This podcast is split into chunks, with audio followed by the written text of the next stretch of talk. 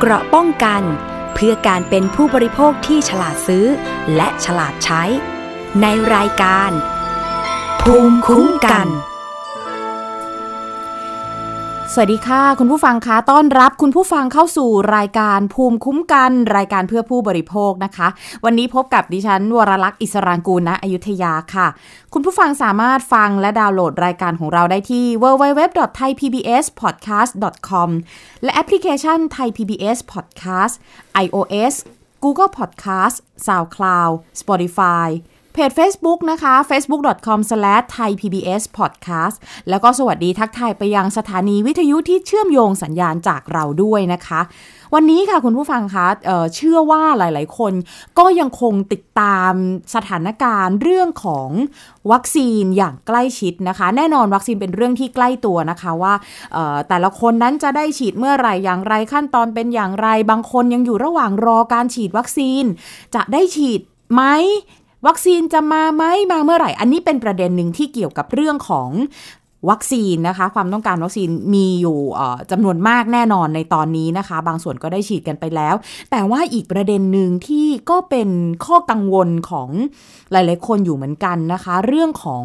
สายพันธุ์ของเจ้าโควิด -19 เนี่ยนะคะว่า ก่อนหน้านี้เราอาจจะคุ้นนะคะของสายพันธุ์อังกฤษนะคะ ที่เรียกว่าอัลฟานะคะ แต่ว่าปัจจุบันเนี่ยก็มีการพูดถึงเรื่องของสายพันธุ์อินเดีย คือเดลต้านั่นเองนะคะ ตอนนี้เนี่ย มีเริ่มมีการพบนะคะะการระบาดเรื่องของสายพันธุ์เดลต้าเนี่ยในกลุ่มตัวอย่างจำนวนหนึ่งนะคะ ดิฉันเชิญคุณวราวิชิมมณีนะคะ ผู้สื่อข่าวของไทย PBS ผู้ประกาศข่าวไทย PBS ที่ติดตาม เรื่องนี้แล้วก็มีโอกาสได้พูดคุยกับคุณหมอรวมถึงผู้เชี่ยวชาญหลาย ๆ ท่าน มาเล่าให้พวกเราฟังจะได้เข้าใจกันชัดเจนนะคะว่า เอ๊เราต้องตื่นตัวหรือว่าเราต้องระมัดระวังตัวต้อง ต้องทราบข้อมูลเรื่องของสายพันธุ์อินเดียในประเด็นใดยังไงบ้างนะคะ สวัสดีค่ะ คุณวราวิทย์ค่ะสวัสดีครับคุณวราลักษ์ค่ะค่ะ คุณวราวิทย์คะจากเรื่องของสายพันธุ์อินเดียเนี่ยเราก็ทราบกันมาว่า ความสามารถในการแพร่เชื้อของสายพันธุ์เดลต้าเนี่ยมากกว่าร้อยละสิบเมื่อเทียบกับอัลฟาเนี่ยก็คิดว่าน่านาน่าจะไม่พ้นที่ประเทศไทยจะกลายเป็นสายพันธุ์หลักในในประเทศไทยในเวลาต่อมากรมวิทยาศาสตร์การแพทย์เขาคาดการว่าไม่เกิน 2-3 เดือนมันอาจจะมีการระบาดในประเทศไทยครับใช่ไหมคะ อันนี้เนี่ยเป็นประเด็นข่าวที่ออกมาคือคือฟังแบบนี้แล้วเนี่ยคนคนฟังคนดูประชาชนอาจจะเริ่มแบบตกใจแล้วค่ะว่า อะไรกันฉันเพิ่งจะไปฉีดวัคซีนมา เนี่ยจะจะสามารถตั้งรับกับเจ้าสายพันธุ์เดลต้าเนี่ยได้หรือเปล่า ข้อเท็จจริงเรื่องนี้เป็นยังไงอยากให้คุณวราวิทย์เล่าให้ฟังหน่อยค่ะ คือข้อมูลล่าสุดที่เป็นข้อสรุปในทางวิทยาศาสตร์ทั่วโลกแล้วเนี่ยก็คือ สายพันธุ์เดลต้าหรือว่าสายพันธุ์ที่พบครั้งแรกในอินเดียเนี่ยนะครับ B1617.2 เนี่ยนะครับมีความสามารถในการแพร่กระจายมากกว่าอัลฟาหรือว่าอังกฤษ B117 เนี่ย40%แล้วครับ ฉะนั้นพอ 40%เนี่ยเราถอดบทเรียนจากที่อังกฤษนะครับ ก่อนหน้านี้ B117 ของเขาเป็นสายพันธุ์ระบาดหลัก และเขามีแผนที่จะคลายล็อกดาวน์นะครับทั้งประเทศเลย ปรากฏว่าบริจอนสันนายกรัฐมนตรีก็ต้องประกาศเลื่อนออกไปนะครับ เพราะว่าด้วยความกังวลเรื่องสายพันธุ์เดลต้า หรือว่าสายพันธุ์ที่พบครั้งแรกในอินเดียเนี่ยมันเข้ามาระบาดแทนที่อัลฟาหรือว่าอังกฤษไปแล้วนะครับ ทีนี้ในประเทศไทยเนี่ย ถ้าเราจำกันได้เดือนเมษายนคลัสเตอร์ สถานบันเทิงทองหล่อนะครับ การถอดรหัสพันธุกรรมก็พบว่าเป็นสายพันธุ์อัลฟาที่มีลักษณะคล้ายกับการพบผู้ติดเชื้ออัลฟาในกัมพูชานะครับอันนี้การถอดรหัสของคุณหมอยง ผู้บรวันจากจุฬาเนี่ยก็ทำให้เราสันนิษฐานได้ว่าเชื้ออังกฤษเนี่ยเข้ามาจากทางกัมพูชา แล้วก็เป็นคลัสเตอร์หลักในรอบ 3 นี้นะครับ พอช่วงต้นเดือนพฤษภาคมเรามาพบ สายพันธุ์เดลต้าที่แคมป์หลักสี่เป็นครั้งแรกนะครับ และหลังจากวันนั้นเนี่ยการถอดรหัสพันธุกรรมของกรมวิทยาศาสตร์ทางการแพทย์ แล้วก็มีอีกหลายหน่วยงานทางการแพทย์ที่เข้ามาช่วยนะครับ ก็จะเห็นแนวโน้มการเพิ่มขึ้นของสายพันธุ์เดลต้าเนี่ยมากขึ้นนะครับ ข้อมูลล่าสุดที่กรมวิทยาศาสตร์การแพทย์แถลงเมื่อวานนี้จากการเก็บตัวอย่าง 5,000 กว่าตัวอย่างเนี่ยเป็นสายพันธุ์เดลต้าสัก 9%ละ นะครับก่อนหน้านี้ใช่เกือบสิบเปอร์เซ็นต์แล้ว ก่อนหน้านี้เนี่ยมันเป็นหกเปอร์เซ็นต์นะครับแต่ต้องต้องเข้าใจก่อนว่า การเก็บตัวอย่างเนี่ยประเทศไทยเนี่ยถือว่ามีข้อจำกัดเรื่องจำนวนมาก ๆนะครับค่ะอย่างอังกฤษเนี่ยเขาถอดรหัสพันธุกรรมกันเป็นกิจวัตรประจำวันเลยครับ คือหมายความว่าไม่ใช่ว่าคนป่วยทุกๆคน จะได้รับการเอ่อเก็บเชื้อไปตรวจไปดูเรื่องของสายพันธุ์ว่าคนนี้ติดสายพันธุ์อะไรอะไรแบบนั้นใช่ไหมคะเป็นการสุ่มตัวอย่าง ใช่ครับเวลาเราตรวจบอกว่าติดเชื้อหรือไม่ติดเชื้อเนะครับค่ะด้วยด้วยเทคนิคอุปกรณ์ในการตรวจเนี่ยมันไม่ได้บ่งบอกถึงสายพันธุ์ เพราะฉะนั้นเราจะไม่มีทางรู้เลยนะครับว่าเราติดเชื้อสายพันธุ์อะไร แต่ถ้าเอ่อแพทย์ที่เขากำลังวางแผนอยากจะรู้เรื่องสายพันธุ์เนี่ยเขามีความสงสัย เช่น ที่นราธิวาสตากใบค่ะมีผู้ติดเชื้อ เหมือนตอนแรกเราได้ยินว่าเดลต้าเนี่ยมาจากพื้นที่บริเวณนั้นก่อนใช่ไหมคือคะเดลต้าการถอดรหัสพันธุกรรมเขาก็ไปพบว่าใกล้เคียงกับเดลต้าที่อยู่ในมาเลเซีย คือคือมันจะมีศัพท์อย่างนี้ครับว่าคำว่าอย่างอัลฟาอัลฟาอังกฤษค่ะนะครับ คุณหมอยงก็จะอธิบายว่า พออัลฟามันมาอยู่ในกัมพูชาเนี่ยมันก็จะมีส่วนผสมบางอย่างที่หน้าตาไม่เหมือนกับอัลฟาอังกฤษอังกฤษจากพื้นที่ดั้งเดิมร้อยเปอร์เซ็นต์อ๋อก็จะเป็นคล้ายๆอัลฟาอังกฤษกัมพูชา ทีนี้พอเรามาตรวจรหัสพันธุกรรมในประเทศไทยเนี่ยหน้าตามันไปเหมือนกับอัลฟาที่มาจากกัมพูชามากกว่าเหมือนจากอังกฤษอ๋อเขาถึงรู้ว่า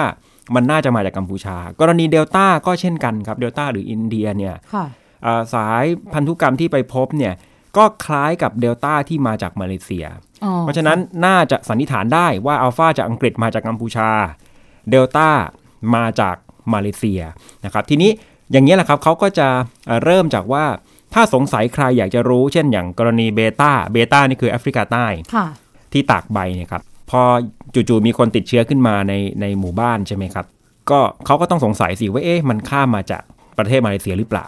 ก็เอาไปตรวจเพื่อถอดรหัสพันธุกรรมออกมา ถึงพบว่าเป็นเบต้ากรณีเดลต้าก็อย่างนี้แหละครับว่า เช่นที่อุดรธานีพบประวัติว่าหนึ่งในผู้ติดเชื้อ มาจากย่านหลักสี่อะไรแบบเนี้ยเห็นว่ามันมันเห็นความเชื่อมโยงในเมื่อที่อุดรเขารู้ว่าแคมป์หลักสี่มีสายพันธุ์เดลต้าระบาดพอไปติดเชื้อไปแพร่กระจายที่อุดรเขาอยากจะรู้ว่าเอ๊ะถ้าคุณมาจากหลักสี่เนี่ยเป็นเดลต้าไหม เขาก็เลยถอดรหัสพันธุกรรมแล้วก็พบว่าเป็นเดลต้ากลับกันสมมุติว่าเอ่อที่อุดรติดเชื้อสิบกว่าคนมาจากพื้นที่อื่น มาจากเชียงใหม่ค่ะแล้วมามันก็ไม่มีความจำเป็นที่จะต้อง เพราะมันไม่มีต้องไม่มีพื้นที่ต้องสงสัยที่มานั้นว่าเป็นสายพันธุ์อื่นหรือเปล่าอ่าคนที่เขานำข้อมูลไปวิเคราะห์เขาก็จะเลือกกลุ่มตัวอย่างอย่างนี้แหละครับ แต่ว่าเท่าที่คุยกับหลายคนเนี่ยครับ ประเทศไทยยังคงการถอดรหัสพันธุกรรมยังถือว่าน้อยมากหนึ่งก็คือเรื่องค่าใช้จ่ายสูงต่อหัวนี่หลายหมื่นบาท นะครับเวลาเราตรวจเชื้ออาจจะหลักสองสามพันค่ะใช่ไหมครับตามโรงพยาบาลต่างๆ แต่ถ้าถอดรหัสพันธุกรรมเนี่ยหลักหมื่น แล้วแลบที่สามารถทำได้เนี่ยก็มีอยู่อย่างจำกัด ไม่ได้มีอยู่ทุกจังหวัดค่ะแปลแปลว่าตอนนี้เนี่ยคนที่ทำอยู่ก็คือจะเป็นหน่วยงานที่เกี่ยวข้องเพื่อที่จะเอาไปทำในเรื่องของข้อมูลการวิจัยอะไรต่างๆ แต่ไม่ใช่ว่า เราสามารถไปขอตรวจแบบขอดูว่าเราเนี่ย ติดโควิด แล้วเนี่ยไม่ได้เป็นครับสายพันธุ์อะไรฉันอยากไม่ได้รู้แบบเนี้ยทำไม่ได้ใช่ครับใช่อืครับมค่ะทีนี้พอว่าที่เล่าในในอินเดียเมื่อสักครู่เนี่ย แม้ว่าข้อมูลล่าสุดห้าพันกว่าตัวอย่างจะมีผู้ติดเชื้อเดลต้าประมาณเกือบ 500 หรือเกือบ 10%แล้วเนี่ยค่ะแม้ว่าจะดูน้อยนะครับ แต่ว่าก็อย่างที่บอกด้วยความที่เราเก็บกลุ่มตัวอย่างได้ค่อนข้างจำกัดค่ะนะครับ แล้วหลายประเทศที่เผชิญกับเดลต้าเนี่ยเขาก็ แซงกลายเป็นสายพันธุ์ระบาดหลักในประเทศไปแล้ว เพราะฉะนั้นกรมวิทยาศาสตร์การแพทย์ถึงประเมินครับว่าเตรียมตัวรับมือเลย ภายใน 2-3 เดือนเนี่ยอัลฟาจะขึ้นมาแทนอ่าเดลต้าจะขึ้นมาแทนอัลฟาแน่นอน คุณวราวิคิดว่าหัวใจสำคัญเขาคาดการณ์จากอะไรคะว่าที่มีเงื่อนเวลาออกมาว่าสองสาเดือนน่าจะแพร่กระจาย เยอะในประเทศไทยถูกไหมคะถ้าใช้คำว่าแพร่กระจายภายในสองสาเดือนคือแปลว่าอัตรามันน่าจะเยอะ ซึ่งดูจากตัวเลขขณะนี้คือ 10 ประมาณเกือบเกือบสิบเปอร์เซ็นต์เนี่ยค่ะคือทุก ๆ ประเทศเนี่ยเวลาจะตัดสินว่าสายพันธุ์อะไรเป็นสายพันธุ์ระบาดหลักเขาก็ไม่ใช่ว่าเอาผู้ติดเชื้อทุกคนมาตรวจหรอกครับค่ะเขาก็จะมีวิธีคำนวณครับว่า ในระยะ 1 สัปดาห์นี้สมมติพบอะเอากลุ่มตัวอย่างมาตรวจ 1,000 คน พบเดลต้ากี่เปอร์เซ็นต์พบอัลฟากี่เปอร์เซ็นต์ค่ะถ้ามันติดต่อกันหลาย ๆ สัปดาห์อืมเปอร์เซ็นต์ของเดลต้าจากกลุ่มตัวอย่างมันแซงขึ้นมาเรื่อย ๆ เนี่ยค่ะเขาก็จะตีความได้ว่า อนุมานได้ว่า ณขณะเนี้ยเป็นสายพันธุ์อะไรที่ระบาดหลัก ก่อนหน้านี้เป็นอัลฟาเนี่ยก็ไม่ได้หมายความว่าทุกคนที่ติดเชื้อจากทองหล่อจะถูกตรวจเชื้อว่าเป็นรหัสพันธุกรรมอะไรสายพันธุ์อะไรใช่ไหมครับค่ะแต่พอมันตรวจไปตรวจไปกลุ่มตัวอย่างอัลฟาหมดเลย เขาก็เลยตีความว่าเป็นอัลฟาทั้งหมด นี่ค่ะเดลต้าก็ แบบนี้แหละครับ ใกล้ๆจะแซงอัลฟาแล้วเผลอๆไม่แน่อาจจะแซงแล้วก็ได้ในกรุงเทพ ซึ่งมันก็ตอบได้ยากเพราะว่าเราไม่ได้ไม่ได้ตรวจจำนวนมากพอในในกรุงเทพ เพราะว่าหลายคนฟังแบบนี้ก็มองตัวเลข 10%ก็อาจจะคาดการณ์กันไปนะว่า โอ้นี่ขนาดตรวจแค่กลุ่มตัวอย่างเท่านี้ยังครับพบ 10%เลย อันนี้เป็นเรื่องที่น่ากลัวหรือเปล่าอะไรอย่างเงี้ยนะคะคราวนี้ประเด็นต่อมาที่คนคงจะสนใจกันมาก ๆ ก็คือเรื่องของเออ ความสามารถของเขานะสิคะในสายพันธุ์เดลต้าเนี่ยมันมันจะมันจะรุนแรงหรือมันจะน่ากลัวกว่าสายพันธุ์อื่น ๆ ที่เราเคยผ่านมาแล้วมากน้อยแค่ไหน ครับเอ่อสายพันธุ์เดลต้าเนี่ยเป็นสายพันธุ์ล่าสุดที่ได้รับการยกระดับจากองค์การอนามัยโลกให้เป็นสายพันธุ์ที่น่ากังวลนะครับก่อนหน้านี้ก็จะมีอัลฟาอังกฤษนะครับเอ่อมีเบต้าค่ะแอฟริกาใต้และแกมมาคือบราซิลนะครับเดลต้าเนี่ยนอกจากจะ อย่างที่ผมบอกไปตอนแรกว่ากระจายได้เร็วกว่าร้อยละสี่สิบเทียบกับอัลฟาก่อนหน้านี้อัลฟาเนี่ยเป็นแชมป์เรื่องการอ่าแพร่กระจายได้เร็ว ตอนนี้เดลต้ามาแซงเรื่องการกระจายได้เร็วค่ะส่วนแชมป์เก่าเรื่องหลีกหนีภูมิคุ้มกันคือเบต้าแอฟริกาใต้อืมตอนนี้เดลต้าเข้ามามีความสามารถใกล้เคียงในการหลีกหนีภูมิคุ้มกัน เหมือนกับเบต้าก็คือแอฟริกาใต้ เพราะฉะนั้นพูดง่ายๆเดลต้าเป็นส่วนผสม เก่งทั้งสองเรื่องครับอ่าเก่งโดยทั้งสองเรื่องเลยถ้าอัลฟังอย่างฟานี้กับเบต้าค่ะรวมกันเป็นเดลต้าตอนนี้ครับ เพราะฉะนั้นอ๋อเดลต้าถึงเป็นถ้าภาษาเกมเขาบอกว่าเป็นบอสใหญ่อันดับหนึ่งของโควิด -19 ณขณะนี้นะ ต้องพูดว่าข้อมูลณขณะนี้ค่ะเพราะว่าในอนาคตเราก็ไม่รู้ว่าจะมีสายพันธุ์อะไรที่มันจะจะจะระบาดมาแซงอ่าตัวตัวเดลต้าได้อีกอะไรอย่างเงี้ยครับฉะนั้นก็เลยมีแนวโน้มว่าเดลต้าเนี่ยจะกินสัดส่วนของผู้ติดเชื้อทั่วโลกในไม่ช้านี้ คุณหมอที่หลาย ๆ คนที่คุณวราวิทย์ได้พูดคุยด้วยเนี่ย บอกไหมคะว่า พอความสามารถมันเป็นแบบนี้แล้วเนี่ย สิ่งที่จะเกิดขึ้นคืออะไร ถ้าสมมุติว่ามันระบาดเยอะ ๆ เนี่ย มันจะเกิดสถานการณ์อะไรขึ้นคะครับ ผมให้ดูลองอาอธิบายตัวเลขเนาะที่สำนักงานสาธารณสุขของอังกฤษเขาทดสอบนะครับค่ะเอ่อเชื้อเดลต้ากับความสามารถในการหลบหลีกภูมิคุ้มกันที่มันจะมีผลต่อวัคซีนนะนะครับค่ะ เขาทดสอบ 2 ตัวครับ คือไฟเซอร์กับ AstraZeneca นะครับค่ะ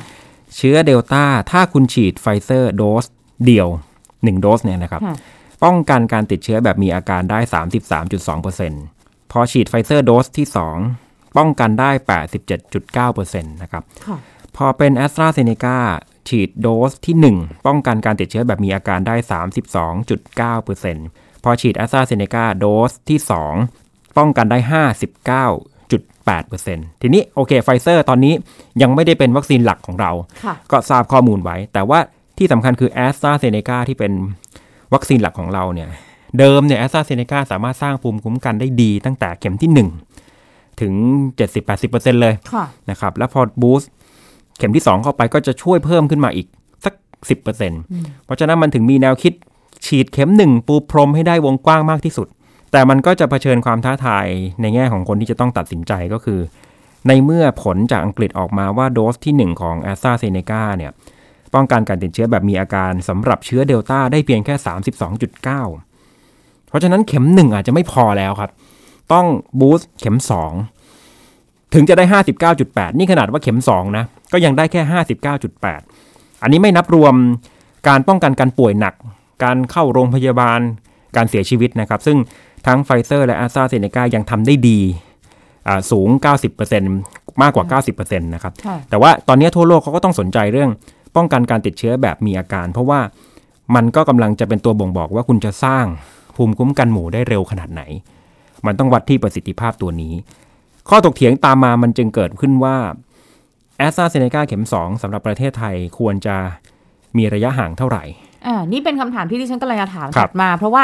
ก่อนหน้านี้เนี่ยเราเราเคยทำข่าวเราเคยคุยกันเหมือนกันนะคะ ทางทางทีวีเนี่ยว่าเอ่อถึงเวลาหรือยังที่จะต้องพิจารณาเรื่องของระยะเวลาที่จะฉีดเข็มสองณปัจจุบันของเราประมาณสักกี่สัปดาห์นะคะ ผมสังเกตหลายคนนะเอ่อนัดเข็ม2ไม่เหมือนกันเลยครับ เจอตั้งแต่คนรอบข้างเนี่ยแสัปดาห์ก็มี10สัปดาห์ก็มี12สัปดาห์ก็มี16สัปดาห์เต็ม4เดือนค่ะก็มีอันนี้อันนี้หมายถึงว่ารอบๆข้างนะครับ แต่ว่า ถ้าตามนโยบายของกระทรวงเนี่ยก่อนหน้านี้ 16 สัปดาห์ค่ะนะครับเอ่อมี2เหตุผลก็คือเขามองว่าเข็ม1มันสร้างภูมิคุ้มกันได้สูงอยู่แล้วนะครับแล้วก็ถ้าเน้นปูพรมฉีดเข็ม1ก่อน ภายใต้ภาวะที่วัคซีนยังมีจำกัดเนี่ยน่าจะมีประโยชน์มากกว่าอืมแทนที่จะเอาเข็ม2มาฉีดคนเดิมค่ะก็เอาข้ใจเข็มที่เข็ม2ที่มีอยู่เนี่ยไปฉีดเข็ม1ให้ได้มากที่สุดมากกว่า นะครับ แต่ว่าเมื่อเออช่วงต้นสัปดาห์ที่ผ่านมาเนี่ยคณะกรรมการโรคติดต่อแห่งชาติก็ได้มีมตินะครับว่าแอสตราเซเนกาฉีด 10 ถึง 12 สัปดาห์ ระยะห่าง แต่ก็เปิดช่องสำหรับเอ่อขยายไปถึง 16 สัปดาห์ได้ ขึ้นอยู่กับดุลพินิษของกรมควบคุมโรคนะครับ ซึ่งเอ่อข้อข้อสรุปที่ออกมาจากคณะกรรมการโรคติดต่อเนี่ย มันก็อาจจะพอเทียบเคียงกับที่อังกฤษได้ค่ะเพราะว่า อังกฤษเขาก็เคยยืดไปถึง 12 สัปดาห์นะครับ เพราะว่าตอนนั้นเขาก็มีวัคซีนจำกัด แต่พอเขาเริ่มวัคซีนคงที่บวกกับผลศึกษาเรื่องเดลต้าเข็มที่ 2 ถึงจะสร้างภูมิคุ้มกันได้เร็วได้สูงเนี่ยเขาก็เลยย่นลงมาแนะนำ8สัปดาห์สำหรับผู้สูงอายุนะครับ เข้าใจว่าอ่า50 ปีขึ้นไปเนี่ยเขาก็แนะนำไม่ให้เกิน 8 สัปดาห์แล้ว เพื่อให้ได้เข็ม 2 เร็วที่สุดเพื่อป้องกันเดลต้า ทีนี้ตรงนี้แหละครับที่ประเทศไทยก็ต้องต้องชั่งน้ำหนักว่าจะเอาเท่าไหร่ เพราะว่าส่วนหนึ่งวัคซีนที่มีอยู่ในมือช่วงแรก ๆ ก็ยังมีจำกัด จะปูเข็มหนึ่งให้เยอะกับ 2 เข็มให้เยอะเพื่อให้มีภูมิคุ้มกันสำหรับเดลต้า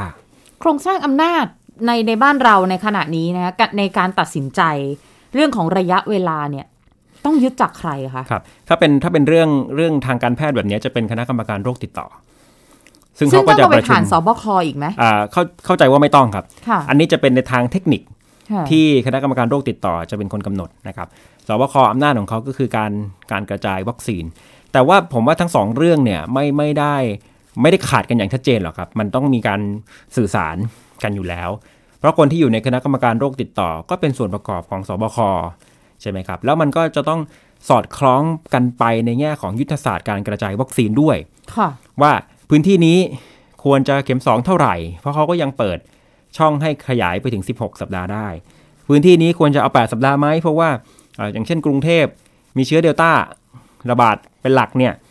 มันมันต้องมันต้องทำงานร่วมกันอย่างแยกกันไม่ได้อ๋อในทางปฏิบัติอ่า แต่ละพื้นที่ก็อาจจะไม่เหมือนกันหรือไม่เท่ากันก็เป็นไปได้อีกเหมือนกันใช่ไหมใช่ครัคะบในแนวทางนั้น คันนี้ที่เรายังไม่ได้พูดถึงแล้วคงจะเป็นคำถามสำหรับคุณผู้ฟังเหมือนกัน ก็คือเรายังไม่ได้พูดถึงซีโนแวคเลยค่ะครับมีคนไทยจำนวนไม่น้อยนะคะ ที่ฉีดซีโนแวคไป แล้วจะรับมือกับเดลต้าได้มากน้อยขนาดไหนแล้วคะเนี่ยซีโนแวคเนี่ยยังไม่มีข้อมูลในทางวิทยาศาสตร์ทางการแพทย์ค่ะที่อ้างอิงโดยการทดสอบโดยตรงกับเชื้อเดลต้าได้เลยครับเอ่อคุณหมอหลายท่านบอกผมว่าเอ่อการทดสอบซิโนแวคกับเดลต้าเนี่ยในประเทศไทยนี่แหละครับจะเป็นคำตอบ เพราะว่าในบรรดาประเทศที่เผชิญกับเชื้อเดลต้าณขณะนี้ ยังไม่มีอาจจะไม่มีซิโนแวคใช้เป็นหลักนะครับเอ่อหรืออาจจะมีแต่ก็ยังไม่ได้ฉีดในปริมาณมากนะครับ เพราะฉะนั้นเอ่อผลการทดสอบที่เขาเรียกว่าการใช้จริงทั่วโลก real world data เนี่ยนะครับค่ะอาจจะได้รู้ผลจากจากซีโนแวคที่ป้องกันเชื้อเดลต้าได้มากน้อยขนาดไหน แต่ก็ หลายคนก็คาดประมาณครับว่าการป้องกันการติดเชื้ออการการป้องกันการป่วยหนักเข้าโรงพยาบาลเนี่ยซีโนแวคก็น่าจะยังมีประสิทธิภาพอยู่ แต่ว่าป้องกันการติดเชื้อแบบมีอาการเนี่ยยังไม่มีผลที่อ้างอิงได้ตอนนี้ค่ะตอนนี้ผู้เชี่ยวชาญเป็นห่วง หรือว่าสนใจเรื่องการ แพร่กระจายของสายพันธุ์เดลต้าในกลุ่มใดเป็นพิเศษไหมหรือว่ามีเอ่อคำเตือนมีข้อแนะนำกับประชาชน หรือกับหน่วยงานที่เกี่ยวข้องยังไงบ้างอะะครับเอ่อถ้าเรื่องการการกระจายเนี่ยแน่นอนมันเริ่มจากแคมป์หลักสี่ค่ะใช่ไหมครับก็ยังเป็นในกลุ่มคนงาน แล้วถ้าเราติดตามคลัสเตอร์ในกรุงเทพที่ยังแก้ไม่หายหลาย ๆ สัปดาห์ที่ผ่านมาก็เนี่ยครับอ่าแคมป์คนงานก่อสร้างนะครับโรงงานอุตสาหกรรม ชุมชนแออัด นะครับตลาดก็ยังเป็นกลุ่มเนี้ยคือการที่บอกว่าเชื้อมันแพร่กระจายได้เร็วเนี่ยเพราะว่าในในตัวคนนะครับมันมีไวรัสจำนวนมาก แล้วพอมันมีไวรัสจำนวนมากอยู่ในช่องจมูก อยู่ในปากอยู่ในลำคอเนี่ยมันก็สามารถจะแพร่กระจายออกมาได้ง่าย เพราะฉะนั้นคือเรื่องการรักษาระยะห่างเนี่ยครับในกลุ่มคนที่อยู่กันอย่างอย่างใกล้ชิดอย่างโรงงานอย่างแคมป์คนงานเนี่ยมันก็อาจจะจะยาก เพราะฉะนั้นในกรุงเทพเนี่ยถ้ามันหยุด ตรงนี้ได้นะครับ มันก็จะเป็นการหยุดสายพันธุ์เดลต้าได้ เพื่อไม่ให้ลุกลามออกไปนะครับ ถึงเป็นถ้าเราสังเกตจำนวนวัคซีนเนี่ยครับ ก็จะลงมาที่กรุงเทพมากที่สุด เพราะว่ากรุงเทพก็คือหัวใจ ถ้าหยุดกรุงเทพไม่ได้ ก็จะกระจายไปตามจังหวัดนั้นจังหวัดนี้ก็เหมือนที่เดลต้าจากแคมป์หลักสี่ไปโผล่อุดรนะครับไปโผล่รู้สึกว่าจะมีทางภาคเหนือมีเลยมีพิษณุโลกด้วยนะครับ มี 10 จังหวัดละสิกว่าจังหวัด เนี่ยมันก็จะเห็นเป็นแบบนี้ถ้าต้องต้องหยุดกรุงเทพให้ได้ก่อนรวมถึงกลุ่มคนที่ชัดเจนว่าจะเป็นเป็นจุดที่แพร่กระจายได้ง่าย ในฐานะติดตามข่าวเรื่องนี้มาตลอดเนี่ยคุณวราวิทเห็นเรื่องของการบริหารจัดการกลุ่มกลุ่มที่เป็นกลุ่มโรงงาน เป็นกลุ่มแคมป์ก่อสร้างตอนนี้ยังไงบ้างอะคะคือก็เห็นหลายมาตรการนะครับที่ที่ที่พยายามจะทำเช่น Bubble and Seal บางแคมป์ ก่อสร้างก็คือให้อยู่แต่ในแคมป์เลย เดี๋ยวใช้วิธีการส่งอาหารเข้าไปนะครับ แต่ว่าก็จะพบปัญหาอยู่บ้างว่าแรงงานก็ยังพบการเคลื่อนย้ายนะครับ การทำ Bubble and Seal ก็อาจจะยังไม่ได้ร้อยเปอร์เซ็นต์หรือเปล่า ถึงขั้นที่สบคจะต้องมีเจ้าหน้าที่ฝ่ายความมั่นคงเข้าไปควบคุมการเคลื่อนย้ายที่ที่หน้าโรงงานเนี่ยครับ เหล่านี้มันอาจจะยังเป็นเป็นช่องโหว่อยู่บ้างที่ทำให้การควบคุมทำไม่ได้ บางส่วนอย่างเช่นที่ตรังเนี่ย ก็จะมีแรงงานข้ามชาติ ซึ่งธรรมชาติของแรงงานข้ามชาติที่เท่าที่ฟังจากผู้สื่อข่าวที่ที่ในพื้นที่เนี่ยเขาก็จะติดต่อสื่อสารกัน พบปะกันทำงานอยู่ในคนละโรงงาน แต่ก็เหมือนกับว่าเป็นเพื่อนเป็นกลุ่มกัน ก็เลยห้ามยากในแง่ของการการเคลื่อนย้าย พอเคลื่อนหยุดการเคลื่อนย้ายไม่ได้มันก็นำมันก็นำเชื้อไปด้วย เพราะฉะนั้นตรงนี้แหละครับที่ที่เป็นเป็นโจทย์ว่าจะทำยังไงให้มันหยุดการเคลื่อนย้ายตรงนี้ให้ได้ ดิฉันเห็นหมอหลายๆ คุณหมอหลาย ๆ คนออกมาพูดถึงเรื่องเดลต้ากันเริ่มเริ่มถี่มากขึ้นในในช่วงนี้นะคะ ฟังแล้วก็เลยรู้สึกว่า วันนี้เราคงต้องพูดคุยกันในในเรื่องของการแพร่ระบาดของสายพันธุ์เดลต้านะคะ เพราะว่าประชาชนคงจะกำลังกังวลอยู่ถึงแม้ว่าหลายคนจะฉีดวัคซีนไปแล้ว บางคนฉีดเข็มหนึ่งไปแล้ว บางคนฉีดสองเข็มไปแล้วก็ตามเนี่ยนะ แต่ว่าก็ยังเป็นห่วงว่าจะรับมือกับสายพันธุ์เดลต้าได้มากน้อยแค่ไหนนะคะ ถ้าจะถามว่าวันนี้เราต้องเตือนตัวเองหรือว่าจะต้องตั้งรับกับมันยังไง หรือว่าจะระวังตัวยังไง คุณวราวิทย์มีมุมมองส่วนตัวยังไงคะจริง ๆ ข้อมูลเรื่องเรื่องสายพันธุ์เนี่ยครับมันก็อาจจะมีผลต่อคนตัดสินใจในทางนโยบายมากกว่า คนทั่วไปครับ คือคนทั่วไปเนี่ยเวลาถามคุณหมอก็หลักปฏิบัติก็เหมือนเดิมครับ ก็เนี่ยแหละครับใส่หน้ากากล้างมือใครถึงเวลามีคิวฉีดวัคซีนก็ไปฉีดให้เร็วที่สุดนะครับแต่ว่าก็ก็รู้ไว้ก็ไม่เสียหายครับ เพราะว่าผมว่าการรู้ไว้มันก็เป็นการเตือนตัวเองอยู่เสมอเมื่อไหร่ที่จะลดการป้องกันตัวเองลงเนี่ยใช่ไหมครับ รู้ว่าเอสายพันธุ์ตอนนี้มันมันแพร่กระจายได้ง่ายนะ เข้าไปในพื้นที่เสี่ยงเข้าไปในพื้นที่ชุมชนอาจจะติดได้ง่าย เรารู้ว่าอังกฤษเนี่ย กำลังจะคลายล็อกอยู่แล้ว สุดท้ายก็ต้องมาเลื่อนออกไป เพราะสายพันธุ์เหล่านี้เนี่ยครับเมื่อเมื่อรู้ข้อมูลเหล่านี้ไว้ถึงแม้ว่า เราจะทำอะไรไม่ได้มาก นอกจากป้องกันตัวเองเนี่ย แต่อย่างน้อยมันก็น่าจะทำให้เราตระหนักอยู่เสมอว่าต้องต้องต้องป้องกันตัวเองให้ให้เคร่งครัดเข้าไว้นะครับ สมมุติว่าเดลต้าระบาดมากขึ้น มันเกี่ยวข้องกันไหมคะว่าสายพันธุ์อังกฤษอาจจะมีโอกาสที่แบบลดน้อยลง หมายถึงว่าระบาดน้อยลงในประเทศเรามันมันสัมพันธ์กันเป็นธรรมชาติอยู่แล้วครับ โดยธรรมชาติของไวรัสเวลามันกลายพันธุ์ มันก็จะมาเข้ามากินสัดส่วนของไวรัสสายพันธุ์อื่นๆครับ มันเป็นธรรมชาติของของสิ่งมีชีวิตอย่างไวรัสที่มันจะต้องมีพัฒนาการตัวเองของมันอยู่เสมอ สายพันธุ์ที่เก่งที่สุดก็จะอยู่รอดครับ ไวรัสเนี่ยมันฉลาดตรงที่มันต้องทำตัวเองให้เก่งโดยที่ไม่รุนแรงจนเกินไป เพราะถ้าแรงจนเกินไปทำให้โฮสต์หรือว่าตัวมนุษย์ที่มันเข้าไปจับอยู่เนี่ยครับ เสียชีวิตจำนวนมากเนี่ย ตัวมันก็จะกระจายไม่ได้ มันต้องถ้อยทีถ้อยอาศัยกับเราครับ อยู่ในร่างกายเราแบบพอดีพอดีเพื่อให้เราแพร่กระจายมันได้เพราะมันก็ไม่อยากสูญพันธุ์ไม่งั้นไวรัสอย่างเมอร์สอย่างซาอย่างอีโบลาถึงไม่ได้กลายเป็นแพนดมิกไม่ได้กลายเป็นโรคระบาดที่มันวงกว้างไปทั่วโลก เพราะว่าอัตราการเสียชีวิตมันสูง พอสูงปุ๊บ คนที่ติดเชื้อก็เคลื่อนที่ไม่ได้มากอีโบลาเนี่ยจะอยู่ได้แต่ ในภูมิภาคทางแอฟริกาเท่านั้น แต่โควิด -19 ที่มันพิเศษก็คือ คือตรงนี้นะครับมันเก่งในแง่ของการการรักษาความพอดีพอดี การกลายพันธุ์ก็เป็นส่วนหนึ่งที่ทำให้มันอยู่รอดอืมนั่นนั่นนั่นคือธรรมชาติคขรับองมันนะคะ ดูเหมือนว่าเอ่ออธิบดีกรมวิทยาศาสตร์การแพทย์นี่ก็เป็นห่วงนะคะ เรื่องของการไปเริ่มต้นระบาดในพอข่าวออกมาว่าไประบาดในพื้นที่แคมป์คนงานก่อสร้างอะไรก็กลัว จะมีเรื่องของการตีตรานะคะ ไปรังเกียจรังงอนอะไรกันแบบนั้นนะคะลองฟังเสียงอธิบดีกรมวิทยาศาสตร์การแพทย์สักนิดหนึ่งค่ะ ก็ไม่อยากให้ มันตกตกใจหรือเป็นสติ๊กมาหรือเป็นตาบาปว่ามันไปโผล่จังหวัดนั้น จังหวัดนั้นเขาก็โวยวายว่าเอ้ยอะไรอย่างนี้นะคือคือเราเฝ้าระวังเพื่อให้ทุกคนเห็นข้อเท็จจริงนะเราจะได้ไปควบคุมโรคไปอะไรนะครับ แล้วเราก็ระมัดระวังเป็นอย่างยิ่งที่ต้องแน่ใจก่อนว่าเคสเนี่ยมันอยู่ที่ไหนอยู่ที่ใน SQ หรืออยู่ใน LQ หรืออยู่ในชุมชนจริง ๆ อะไรพวกนี้นะแล้วเราถึงจะมา report ให้ทราบ ค่ะท่านอธิบดีกรมวิทยาศาสตร์การแพทย์ก็เหมือนกับยังไม่อยากให้ประชาชนตื่นตระหนกจนเกินไป แล้วก็เป็นห่วงว่าไม่อยากจะให้เป็นการไปมองแบบรังเกียจกลุ่มของคนงานก่อสร้างหรือว่ากลุ่ม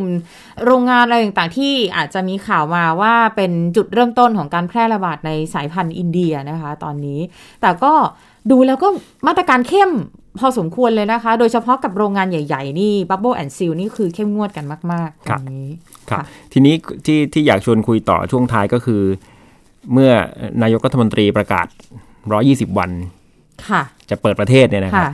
มันก็เนี่ยแหละครับ มันก็จะสมดุลกันกับเรื่องเชื้อกลายพันธุ์จำนวนวัคซีน ความสามารถในการฉีดวัคซีนนะครับว่ามันจะทันไหมอย่างน้อยๆ50 ล้านคน เมื่อวานนายกพูดว่า 1 เข็มเนี่ยครับก็แปลว่า แอสตราเซเนกานะคำว่า 1 เข็มนี่ต้องหมายถึงแอสตราเซเนกาอยู่แล้ว เพราะค่ะซิโนแวคหนึ่งเข็มนี่ไม่ได้มีผลอะไรค่ะจนกว่าจะครบ จนกว่าจะครบ 2 เข็มนะครับ ก็คงจะเป็นข้อถกเถียงในทางการแพทย์แหละครับว่าถ้าเดลต้าเข้ามาระบาดหลักนะครับ แล้วจะเปิดประเทศในเดือนตุลาคมโดยประมาณเนี่ยแล้วคนส่วนใหญ่ได้แอสตราเซเนกาแค่ 1 เข็ม อย่างที่ผมบอกไปแล้วว่า 1 เข็มป้องกันการติดเชื้อแบบมีอาการสำหรับเชื้อเดลต้าได้ประมาณแค่สัก 33%เท่านั้นเนี่ยค่ะ มันก็ถึงทางที่ต้องเลือกแล้วครับอืมเพราะว่านายกก็พยายามจะบอกอีกอย่างหนึ่งว่า มันก็เสียหายในทางเศรษฐกิจมาก เราก็คงอยู่ไปแบบนี้ไม่ได้ ต้องเปิดประเทศจะในขณะเดียวกันก็ยังมีความเสี่ยงเรื่องเชื้อกลายพันธุ์กับประสิทธิภาพวัคซีนที่มันอาจจะลดลง แต่ก็เชื่อแน่นอนว่าตอนที่นายกออกมาพูดเรื่อง 120 วัน นายกก็จะต้องมีข้อมูลเรื่องของเดลต้าอยู่ในมือแบบที่คุณครับราวิทย์เล่าให้เราฟังอยู่เนี่ยก็ต้องมีข้อมูลก็คงชั่งน้ำหนักกันแล้วเหนะครับในที่ประชุมว่าความเสี่ยงมันจะขนาดไหน ผมเข้าใจว่า ข้อคิดหลักสำคัญของระบบสาธารณสุขของเราเนี่ยเขาไม่ไม่ได้กลัวผู้ติดเชื้อจำนวนมากค่ะแต่กลัวระบบรองรับในโรงพยาบาล เตียง ICU ผู้ป่วยหนักที่จะล้นมากกว่า ถ้าได้เข็มหนึ่งอย่างน้อยๆ แล้วมันไปช่วยลดการป่วยหนัก ถึงแม้จะยังมีผู้ติดเชื้อ อยู่หลักพันคนต่อวันเนี่ย แต่ในเชิงระบบเนี่ยมันก็สามารถจะรับมือได้นะครับ โดยเฉพาะถ้าผู้ติดเชื้อนั้นเป็นคน วัยหนุ่มสาวเป็นคนวัยทำงานเนี่ยอาการก็อาจจะไม่ได้คืออาจจะมีอาจจะมีอาการ แต่ไม่ต้องไปกวนเรื่องของอเตียง ICU นะครับรวมถึงผู้สูงอายุผู้ป่วยกลุ่มเจ็ดโรคด้วยเนี่ยถ้าได้รับจำนวนมากอัตราการเข้าโรงพยาบาลการใช้เตียงก็ก็น่าจะลดลง ก็เลยน่าจะเป็นแนวคิดที่ทำให้เขาเน้นปูเข็มหนึ่งให้มาก แล้วเปิดประเทศใน 120 วัน เพราะว่าคณะบดีโรงเรียนแพทย์ สามสี่แห่งที่ออกมาพูดพร้อมๆกันก่อนหน้านี้ที่เราเห็นก็คือ จะเน้นไปมากเรื่องของความเป็นห่วงอ่าในกรณีเอ่อเตียงของผู้ป่วยใช่วิกฤตครับนะคะตรงเนี้ยเอ่อเป็นเป็นสิ่งที่กังวลค่อนข้างมาก คือถ้าอะไรก็ตามที่มันจะไปรบกวนทำให้ระบบสาธารณสุขมันล้มเหลวเนี่ย อันนี้เป็นคล้ายๆ เป็นเป็น worst case มากที่สุดที่เรากังวลกันอยู่ใช่นะครัคะบเพราะฉะนั้นทำให้ตอนนี้เนี่ยก็พยายามที่จะเอ่อปูพรมเรื่องเข็มหนึ่ง ไปให้ได้มากนะคะ แล้วก็คงต้องดูกันใกล้ๆมั้งคะ ในช่วงใกล้ๆ เดือนตุลาคม คงจะต้องดูกันอีกทีหนึ่งว่าตอนนั้น ตัวเลขวัคซีนของเราเป็นอย่างไร การแพร่กระจายเป็นอย่างไร แล้วก็แนวโน้มเรื่องของอาการเปิดประเทศอย่างที่ท่านนายกรัฐมนตรีได้ตั้งเป้าหมายไว้เนี่ยจะเป็นยังไงสำคัญตรงการส่งมอบวัคซีนด้วย ถ้ามาตามเป้าโดยเฉพาะตั้งแต่เดือนถัดไปเดือนกรกฎาคมสิงหาคมกันยายนเนี่ยสิล้านโดสเป็นอย่างต่ำเนี่ยจะมาไหม ถ้ามาตรงตามที่วางแผนเอาไว้ ก็มีความเป็นไปได้ ที่จะเดินตามแผนของเอ่อ120 วันที่จะเปิดประเทศท่านอนุทินย้ำว่ามานะคะวัคซีนไม่ได้ขาดนะ แต่ว่าเป็นการทยอยมานะคะขัดช่วงก็ขัดช่วงขาดช่วงค่ะเอาคือ ถือว่าเป็นการอัปเดตข้อมูลที่สำคัญเรื่องหนึ่งเกี่ยวกับโควิด -19 ให้คุณผู้ฟังได้รับทราบกันนะคะ ในสถานการณ์ในตอนนี้ยังไงคงจะต้องติดตามประเด็นทั้งหมดอย่างที่คุณวราวิทย์เล่าให้เราฟังมาในตอนนี้นะคะ แล้วก็หลายคนถ้าถ้าไปฉีดวัคซีนกันแล้วก็อย่าประมาทเนาะดิฉันว่าตอนนี้คือ มันจะมีอาการเนาะหลายคนจะมีอาการในลักษณะว่า ฉีดแล้วอะอาจจะเริ่มแบบถอดหน้ากากได้ถอดแมสได้นะคะ อาจจะไม่ต้องล้างมือบ่อยเท่าเดิมหรือเปล่าอะไรเงี้ยก็ยังคงเน้นย้ำกันนะคะว่าเอ่อการปฏิบัติตะปฏิบัติตัวตามมาตรการด้านสาธารณสุขยังคงจำเป็นอยู่ครับนะคะ วันนี้ขอบคุณมาก ๆ นะคะ คุณวราวิจิตรวินีที่มาเล่าเรื่องของสายพันธุ์เดลต้าให้เราฟังนะคะ ขอบคุณค่ะครับขอบคุณครับ สวัสดีครับค่ะ ค่ะคุณผู้ฟังคะเราพักกันสักครู่หนึ่งนะคะ ช่วงหน้ามาติดตามกันหน่อย หลายคนสนใจเหลือเกินเรื่องของการล่อซื้อน้ำส้มมันคืออะไรแล้วแล้วมาทำผิดตรงไหนยังไงนะคะ แล้วโหหลายคนตอนนี้เป็นแม่ค้าออนไลน์กันอยู่ขายน้ำส้มค่ะ แล้วแล้วมีอะไรที่จะต้องรับทราบเกี่ยวกับเรื่องข้อกฎหมายนะคะ เดี๋ยวช่วงหน้ามาติดตามกันค่ะเกราะป้องกันเพื่อการเป็นผู้บริโภคที่ฉลาดซื้อ และฉลาดใช้ ในรายการ ภูมิคุ้มกัน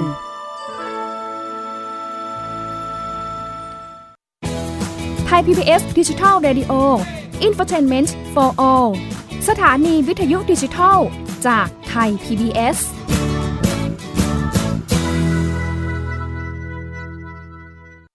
ไทย PBS Application on Mobile ให้คุณเชื่อมโยงถึงเราในทุกที่ทุกเวลา ได้สัมผัสติดตามเราทั้งข่าว รายการ รับชมรายการโทรทัศน์ และฟังรายการวิทยุที่คุณชื่นชอบ สดแบบออนไลน์สตรีมมิ่ง ชมรายการย้อนหลัง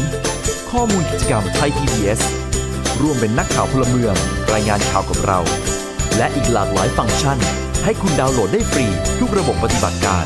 ติดตามข้อมูลเพิ่มเติมได้ที่ www.thaipbs.or.th/digitalmedia มากกว่าด้วยเวลาข่าวที่มากขึ้น จะพัดพาเอาฝุ่นออกไปได้ครับ มากกว่า ให้คุณทันในทุกสถานการณ์ ตามที่กฎหมายดังกล่าวกำหนดเอาไว้ มากกว่ากับเนื้อหาเที่ยงตรงรอบด้านนำมาใช้ในคดีเมาแล้วขับ มากกว่าในทุกทางออกของสังคม ป้องกันไม่ให้ปัญหาเกิดขึ้น มากกว่ากับข่าวรอบวันในทุกมิติ เครนก่อสร้างเกิดอุบัติเหตุขึ้น มากกว่าด้วยการวิเคราะห์ที่ตรงจุด ความพยายามของภาครัฐที่จะแก้ปัญหา และมากกว่ากับทีมข่าวมืออาชีพ ข่าวไทย PBS ให้คุณได้มากกว่า โรงเรียนเลิกแล้วกลับบ้านพร้อมกับรายการ Kids Hours โดยวัญญาชยโย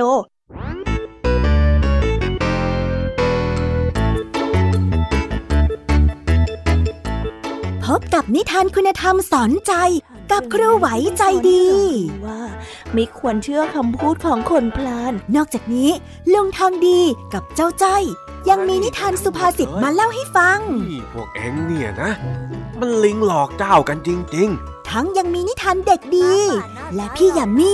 เล่านิทานสนุกสุดหันษาให้น้องๆได้ฟัง ทุกวันจันทร์ถึงศุกร์ 17 นาฬิกา ทางวิทยุไทย PBS www.thaipbsradio.com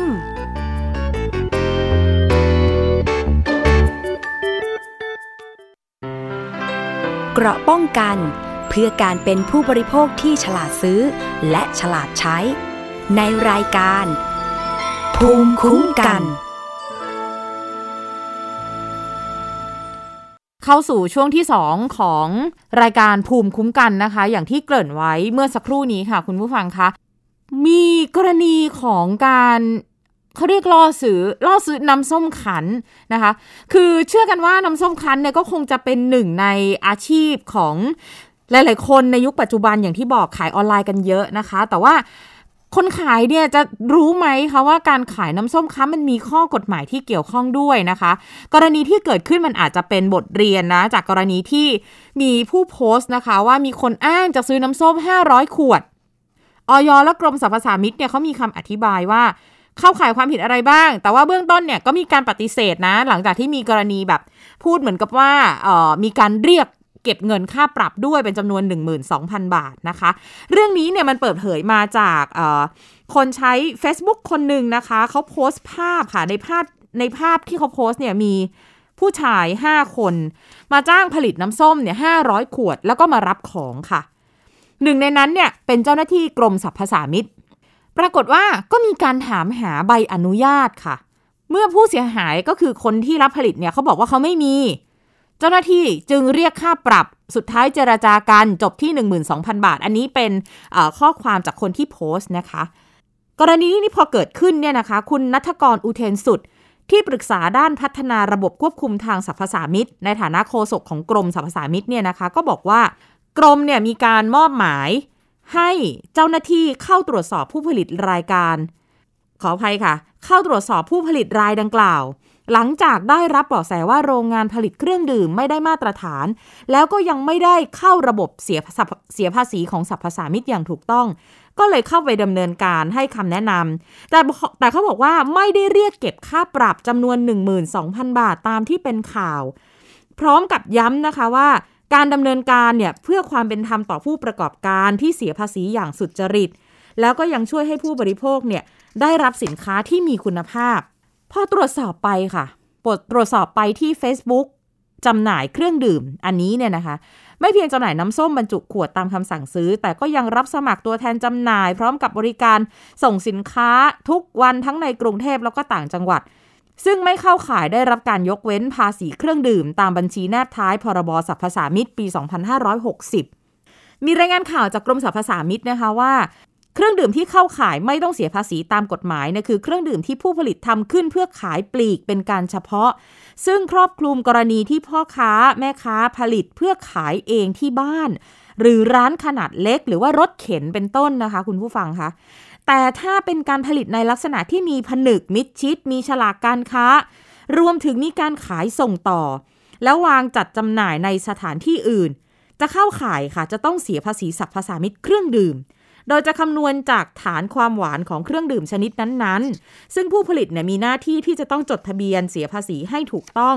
ซึ่งปัจจุบันมีผู้ผลิตที่จดทะเบียนแล้วกว่า 10,000 รายค่ะ แม้ในประกาศของกรมสรรพสามิตเนี่ยกำหนดหลักเกณฑ์การยกเว้นภาษีความหวานในเครื่องดื่มที่มีส่วนผสมของผักแล้วก็ผลไม้ แต่ผู้ผลิตต้องนำส่งตัวอย่างให้กรมเนี่ยตรวจวิเคราะห์ว่าน้ำส้มคั้นบรรจุขวดเนี่ยมีส่วนผสมไม่น้อยกว่าร้อยละ 20 เจ้าหน้าที่กองอาหารองค์การอาหารและยาหรือว่าออยเนี่ยเขาอธิบายว่า การผลิตอาหารขายเนี่ยแบ่งเป็น 2 ลักษณะนะคะ ถ้าผลิตทำอาหารเครื่องดื่มจำหน่ายโดยตรงกับผู้บริโภค เช่นทำในร้านอาหารทำขนมขายหน้าบ้าน ตัวเองไม่ต้องขออนุญาต แต่หากมีการผลิตติดฉลาก แล้วมีการนำไปวางจำหน่ายณสถานที่อื่นจำเป็นที่จะต้องขออนุญาตในเรื่องสถานที่ผลิตอาหาร เนื่องจากว่ามันไปเข้าข่ายพรบอาหาร ปี 2522 ค่ะ กรณีนี้เนี่ยก็ ทำให้หลายคนก็ก็ตกใจแล้วก็เพิ่งทราบข้อมูลตรงนี้ที่อธิบายให้ฟังไปนะคะว่า การจะไปเกี่ยวข้องกับประเด็นทางกฎหมายเนี่ยมันไปเกี่ยวข้องตรงไหนอย่างไรนะคะ ก็ยังยืนยันว่าการทำผลิตแบบแบบในในครัวเรือนอะนะคะทำกันแบบขายหน้าบ้านขายเล็กๆน้อยๆขายปลีกธรรมดาเนี่ยไม่ได้มีปัญหาอะไรนะคะทำได้ไม่ได้ไปเกี่ยวข้องกับสรรพสามิตนะคะ แต่ว่าในกรณีที่อย่างที่บอกถ้ามีการแบบ ขายแล้วมีการแบบมีตัวแทนจำหน่ายไปวางจำหน่ายที่อื่น มีฉลากมีแบบพูดง่ายๆ คือมีสติกเกอร์ยี่ห้อร้านมีตราสินค้าอะไรเรียบร้อย ตรงนี้จะไปเกี่ยวข้องกฎกับกฎหมายที่เล่าให้ฟังมานี้นะคะ แล้วสืบเนื่องจากกรณีนี้ค่ะ ก็มีการสั่งย้ายด่วน 5สรรพสามิตที่ไปล่อซื้อน้ำส้มนะคะ เขาบอกว่าโดนแล้วนะคะ สั่งย้ายด่วน 5สรรพสามิตล่อซื้อน้ำส้ม ตั้งกรรมการสอบกรณีเจ้าหน้าที่กรมสรรพสามิตเข้าจับกลุ่มผู้ขายน้ำส้มจำนวน 500 ขวด และมีการเรียกค่าปรับเป็นเงินจำนวน 12,000 บาทจากผู้ค้า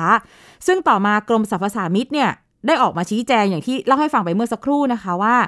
ผู้ค้ารายดังกล่าวเนี่ยผลิตเครื่องดื่มที่ไม่ได้มาตรฐาน และยังไม่ได้เสียภาษีสรรพสามิตเจ้าหน้าที่จึงได้ให้คำแนะนำเพื่อให้เข้ามาอยู่ในระบบและเสียภาษีสรรพสามิตอย่างถูกต้อง โดยไม่ได้เรียก เงินค่าปรับจำนวน 12,000 บาท ตามที่ได้เสนอข่าวไป ล่าสุดนะคะนายลวรนแสงสนิทอธิบดีกรมสรรพสามิตเนี่ยได้เซ็นคำสั่งให้เจ้าหน้าที่กลุ่มดังกล่าวจำนวน 5 นายจากสรรพสามิตเขต 5 มาปฏิบัติงานที่สำนักงานสรรพสามิตภาคที่ 10 พร้อมตั้งคณะกรรมการสอบข้อเท็จจริงถึงเรื่องนี้แล้วนะคะ ถึงแม้ว่าทางสรรพสามิตเนี่ยจะออกมาปฏิเสธว่าไม่ได้มีการเรียกเงินเขานะ12,000 บาทหรืออะไร แต่ว่ากรณีนี้เนี่ยพอเป็นข่าวขึ้นมานะคะ แล้วข้อเท็จจริงมันไม่ตรงกันแบบนี้เนี่ยนะคะ ก็ตามขั้นตอนก็คงจะมีการตั้งกรรมการก็สอบข้อเท็จจริงกันก่อนว่าเรื่องนี้จะออกมายังไง เป็นเรื่องสำคัญเป็นเรื่องใกล้ตัวนะคะ เป็นเรื่องที่เกี่ยวข้องกับข้อกฎหมาย แล้วก็ มีหลายคนประกอบอาชีพ ขายของออนไลน์กันอยู่ ก็สนใจแล้วก็จำเป็นที่จะต้องรับทราบเอาไว้นะคะ ค่ะและช่วงต่อไปค่ะ พบกับคิดก่อนเชื่อค่ะ ดรแก้วกังสดานอัมภัยนักพิษวิทยา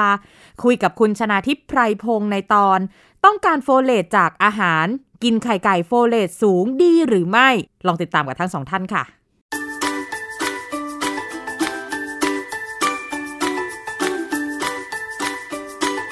ช่วง คิดก่อนเชื่อพ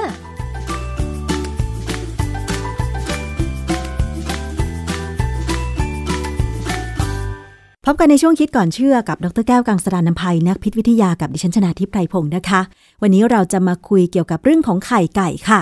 แล้วคุณผู้ฟังเคยได้ยินคำว่าโฟเลตหรือเปล่า เราจะมาคุยกันเกี่ยวกับเรื่องของประโยชน์ของโฟเลตและจากคำโฆษณาตามสื่อที่หลายคนอาจจะเคยเห็นบอกว่า มีไข่ไก่เสริมโฟเลตนั้นเนี่ยจริงหรือไม่ต้องไปถามอาจารย์แก้วค่ะ อาจารย์คะก่อนอื่นถามก่อนเลยค่ะว่าโฟเลตนั้นเนี่ยมีประโยชน์อย่างไรต่อร่างกายและเราได้จากไหนคะคือโฟเลตเนี่ยนะเป็นวิตามิน B ชนิดหนึ่งโฟเลตเนี่ยเป็นชื่อของวิตามินที่ได้จากธรรมชาติ อยู่ในผักใบเขียว อยู่ในนมในไข่ในถั่วค่ะ อะไรพวกเนี้ยนะคืออาหารส่วนใหญ่เนี่ยจะมีโฟเลตพ อสมควรแต่ว่ามากน้อยขึ้นกับชนิดนะค่ะเพราะหมอเนี่ยเวลาใครก็ตามที่ตั้งท้องเนี่ยไปหาหมอเนี่ยหมอก็จะถามพฤติกรรมการกินว่ากินอาหารแบบไหนบ้าง เสร็จแล้วถ้าดูแล้วกินผักน้อยจะแนะนำเลยกินผักใบเขียวเยอะนะผักใบเขียวพวกคะน้าอะไรพวกเนี้ยจะมีโฟเลตค่อนข้างสูง กินไข่กินนม แต่ไข่ก็ไม่ได้มีสูงมากนัก มีพอประมาณโฟเลตเนี่ยเป็นวิตามินที่สำคัญ เพราะว่าเวลาเราจะสร้างเซลล์ขึ้นมาสักเซลล์หนึ่งเนี่ย เราจะต้องสร้างกรด nucleic acid ขึ้นมา ให้มันเป็นโครโมโซมอยู่ในนิวเคลียส แล้วโฟเลตเนี่ยมีความสำคัญมากในการเปลี่ยนสารตัวหนึ่งให้ไปเป็นองค์ประกอบของกรดนิวคลีอิกตัวหนึ่งกรดนิวคลีอิกเนี่ยเขาจะมีคำว่าเบสอยู่ 4 ชนิดนะเบสเนี่ยเป็นตัวที่เป็นตัวประกอบหลักเลยของกรดนิวคลีอิกนะเบสนี่มีหลายอย่างเบสตัวหนึ่งเนี่ยจะต้องอาศัยโฟเลตช่วยในการสร้างดังนั้น ถ้าใครก็ตามที่มีโฟเลตต่ำการสร้างเบสตัวนั้นจะต่ำพอสร้างเบสไม่ครบเนี่ยกรดนิวคลีอิกสร้างไม่ได้พอสร้างกรดนิวคลีอิกไม่ได้ เซลล์ก็สร้างไม่ได้ อันนี้ประการที่หนึ่งนะประการที่สองเนี่ยไอ้เจ้าโฟเลตเนี่ยมันสำคัญมากกับการที่จะไปช่วยทำลายสารพิษ พวกสารก่อมะเร็งค่ะเพราะฉะนั้นเนี่ยคนที่กินโฟเลตไม่มากพอเนี่ยจึงเสี่ยงต่อการเป็นมะเร็ง อันนี้เป็นข้อมูลที่ไม่เคยมีการโฆษณา คือเขาคิดไปถึง เพราะเขามักจะพูดแต่ว่ากินโฟเลตแล้วช่วยให้ผู้หญิงที่ตั้งท้องเนี่ยออกลูกมาแล้วปกติไม่พิการค่ะคำว่าพิการจากการขาดโฟเลตเนี่ย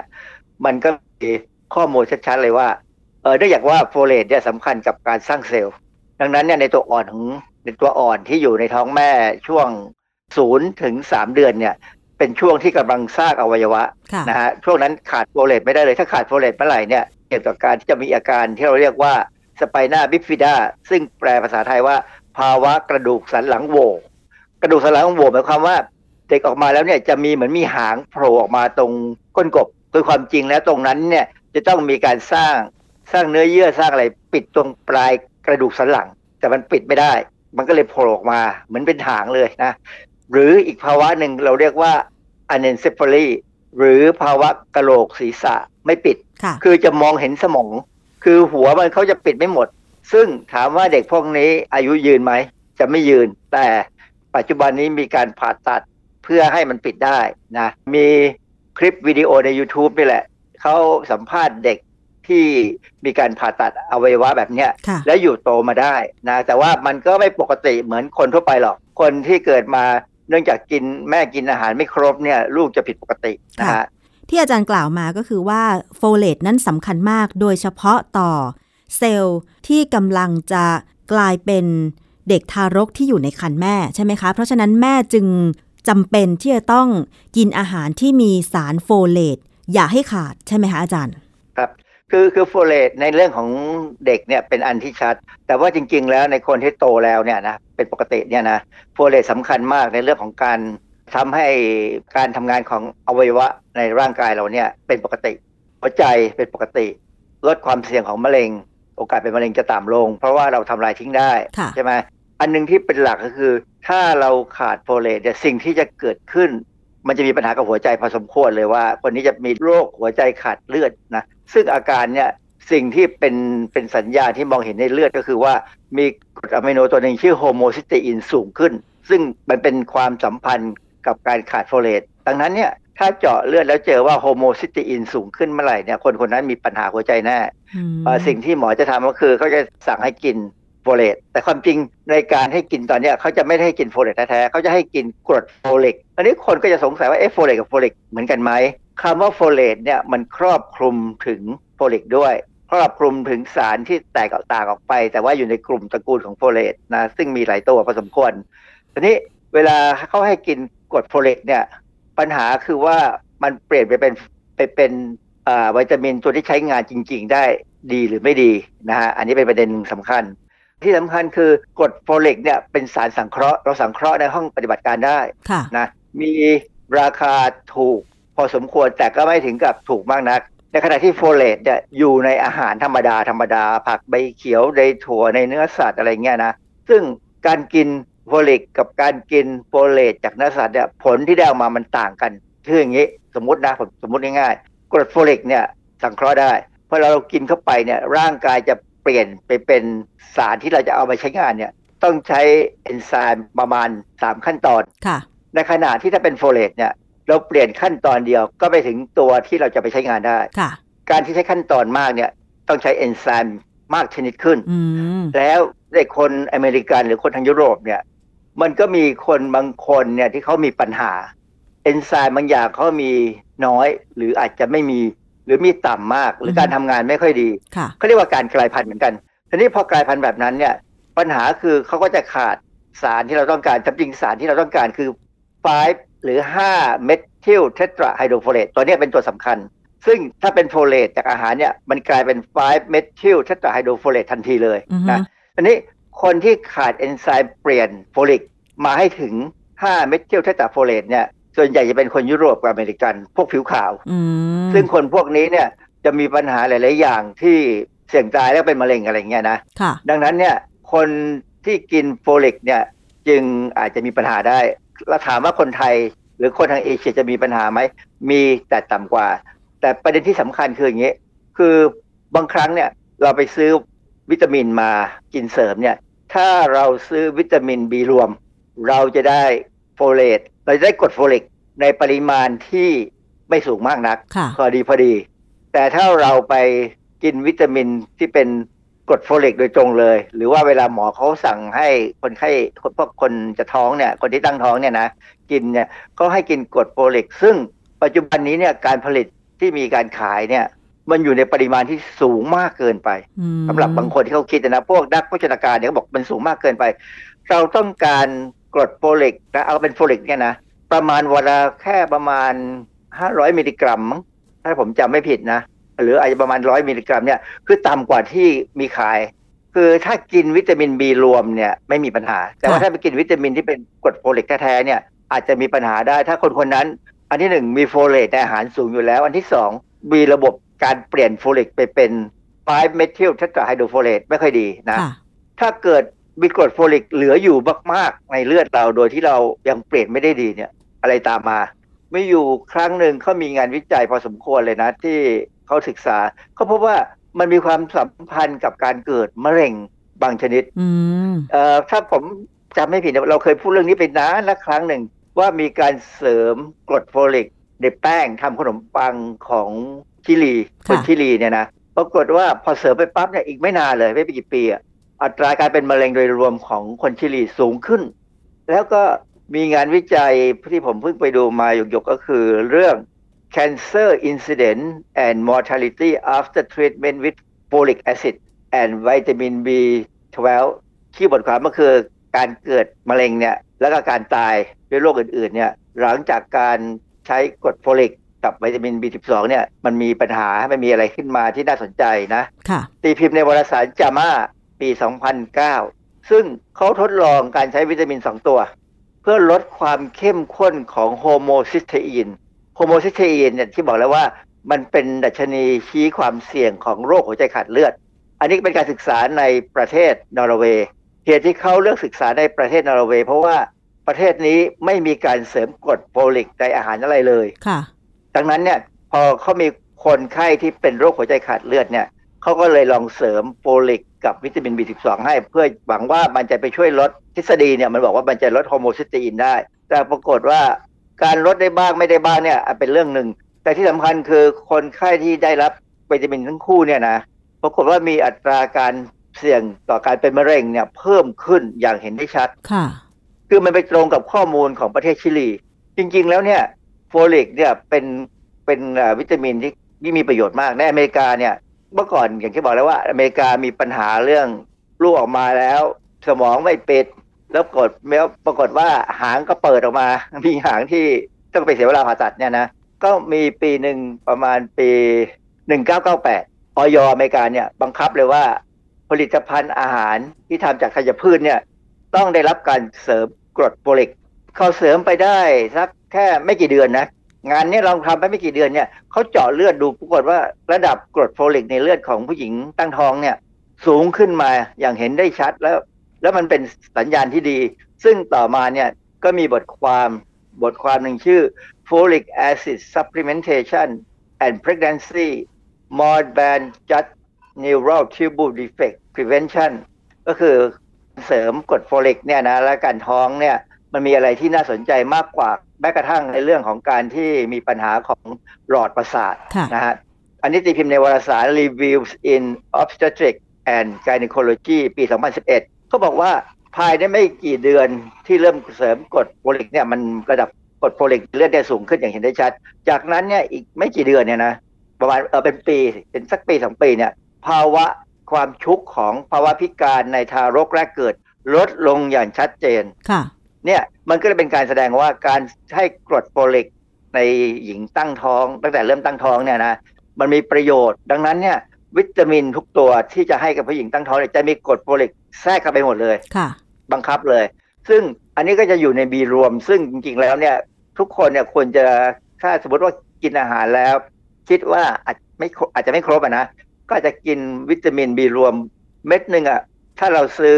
บางยี่ห้อเนี่ยนะอย่างที่ผมเคยเล่าให้ฟังว่า เราควรจะไปซื้อที่โอสถสาราของจุฬาเนี่ยนะอันนี้ผมพูดที่ร้านให้ได้ เพราะว่าผมก็ไปซื้อมากิน เม็ดหนึ่งไม่ถึงบาทเนี่ย เราได้วิตามินบีรวมพอสมควร แต่ว่าถ้าใครที่อยู่จังหวัดอื่นเนี่ยนะก็ไปซื้อเถอะเม็ดหนึ่งเนี่ยไม่ควรจะเกินบาทหรือ2บาท แต่เมื่อมีบางยี่ห้อเนี่ยขายเม็ดละห้าหกบาทอืมซึ่งเขาก็จะเติมนู่นเติมนี่เข้าไป ซึ่งก็แล้วแต่นะกำลังทรัพย์ที่จะซื้อนะค่ะเพราะฉะนั้นเนี่ยกรดโฟลิกกินได้อย่ากินมาก เพราะว่ากินมากเนี่ยมันมีมากเกินไปเนี่ย ผมเคยเจอบทความหนึ่งเขาบอกว่าเหตุผลที่น่าจะเป็นไปได้คือ การที่มีโฟลิกเหลือในเลือดเนี่ย มันทำให้มันไปส่งเสริมการเจริญของเซลล์มะเร็งได้ดี เพราะว่าอะไรเพราะเซลล์มะเร็งมันเป็นเซลล์ที่ต้องสร้างเยอะมากสร้างเซลล์แบ่งแบบไม่ไม่มีที่สิ้นสุดใช่ไหมค่ะดังนั้นเนี่ยมันต้องการกรดโฟลิกเยอะ ยิ่งถ้าเรามีให้ในเลือดมันก็ยิ่งสร้างใหญ่ค่ะดังนั้นถ้ามันมีมากเกินไป มันสร้างเซลล์มะเร็งเร็วเกินกว่าร่างกายจะกำจัดได้เนี่ยค่ะก็เลยเป็นปัญหา อาจารย์คะโดยสรุปแล้วเนี่ยจริง ๆ แล้ว มนุษย์เราควรจะกินสารโฟเลตที่มาจากอาหาร หรือว่าที่เขาสังเคราะห์ก็คือกรดโฟลิก อันไหนดีกว่ากัน อาหารกินจากผักใบเขียว กินจากถั่ว กินจากเนื้อ กินจากไข่ เพราะฉะนั้นเนี่ยพอมีการโฆษณาขายไข่เขามีคนขายนะเขาบอกว่าเป็นไข่โฟเลตสูงใช่ไหมไข่โฟเลตสูงเนี่ยราคาจะเป็นประมาณสองเท่าของไข่ ปกติ ไข่ไก่ณวันณวันที่ 9 มิถุนายน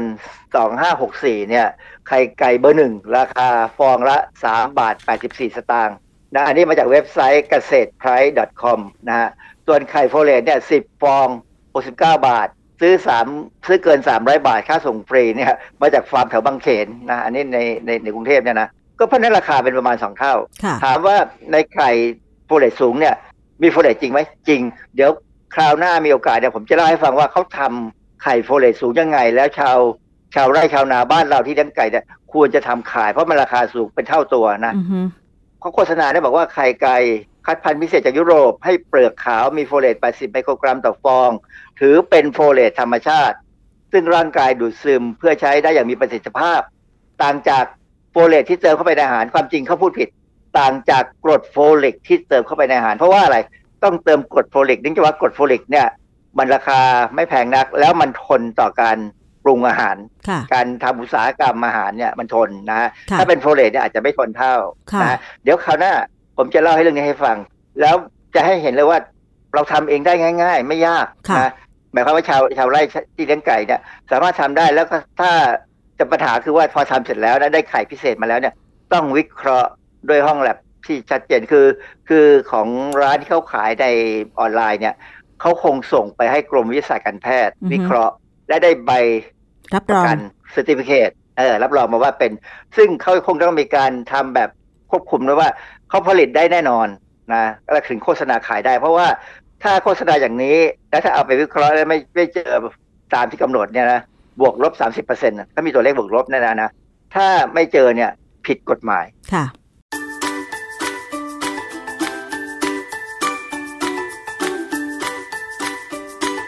ช่วง คิดก่อนเชื่อ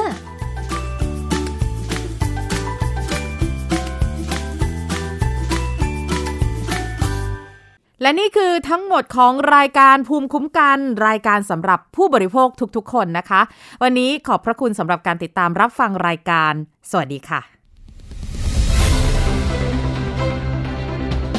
ติดตามรายการได้ที่ www.thaipbspodcast.com แอปพลิเคชัน ไทย PBS Podcast หรือฟังผ่านแอปพลิเคชัน Podcast ของ iOS Google Podcast Android Podbean SoundCloud และ Spotify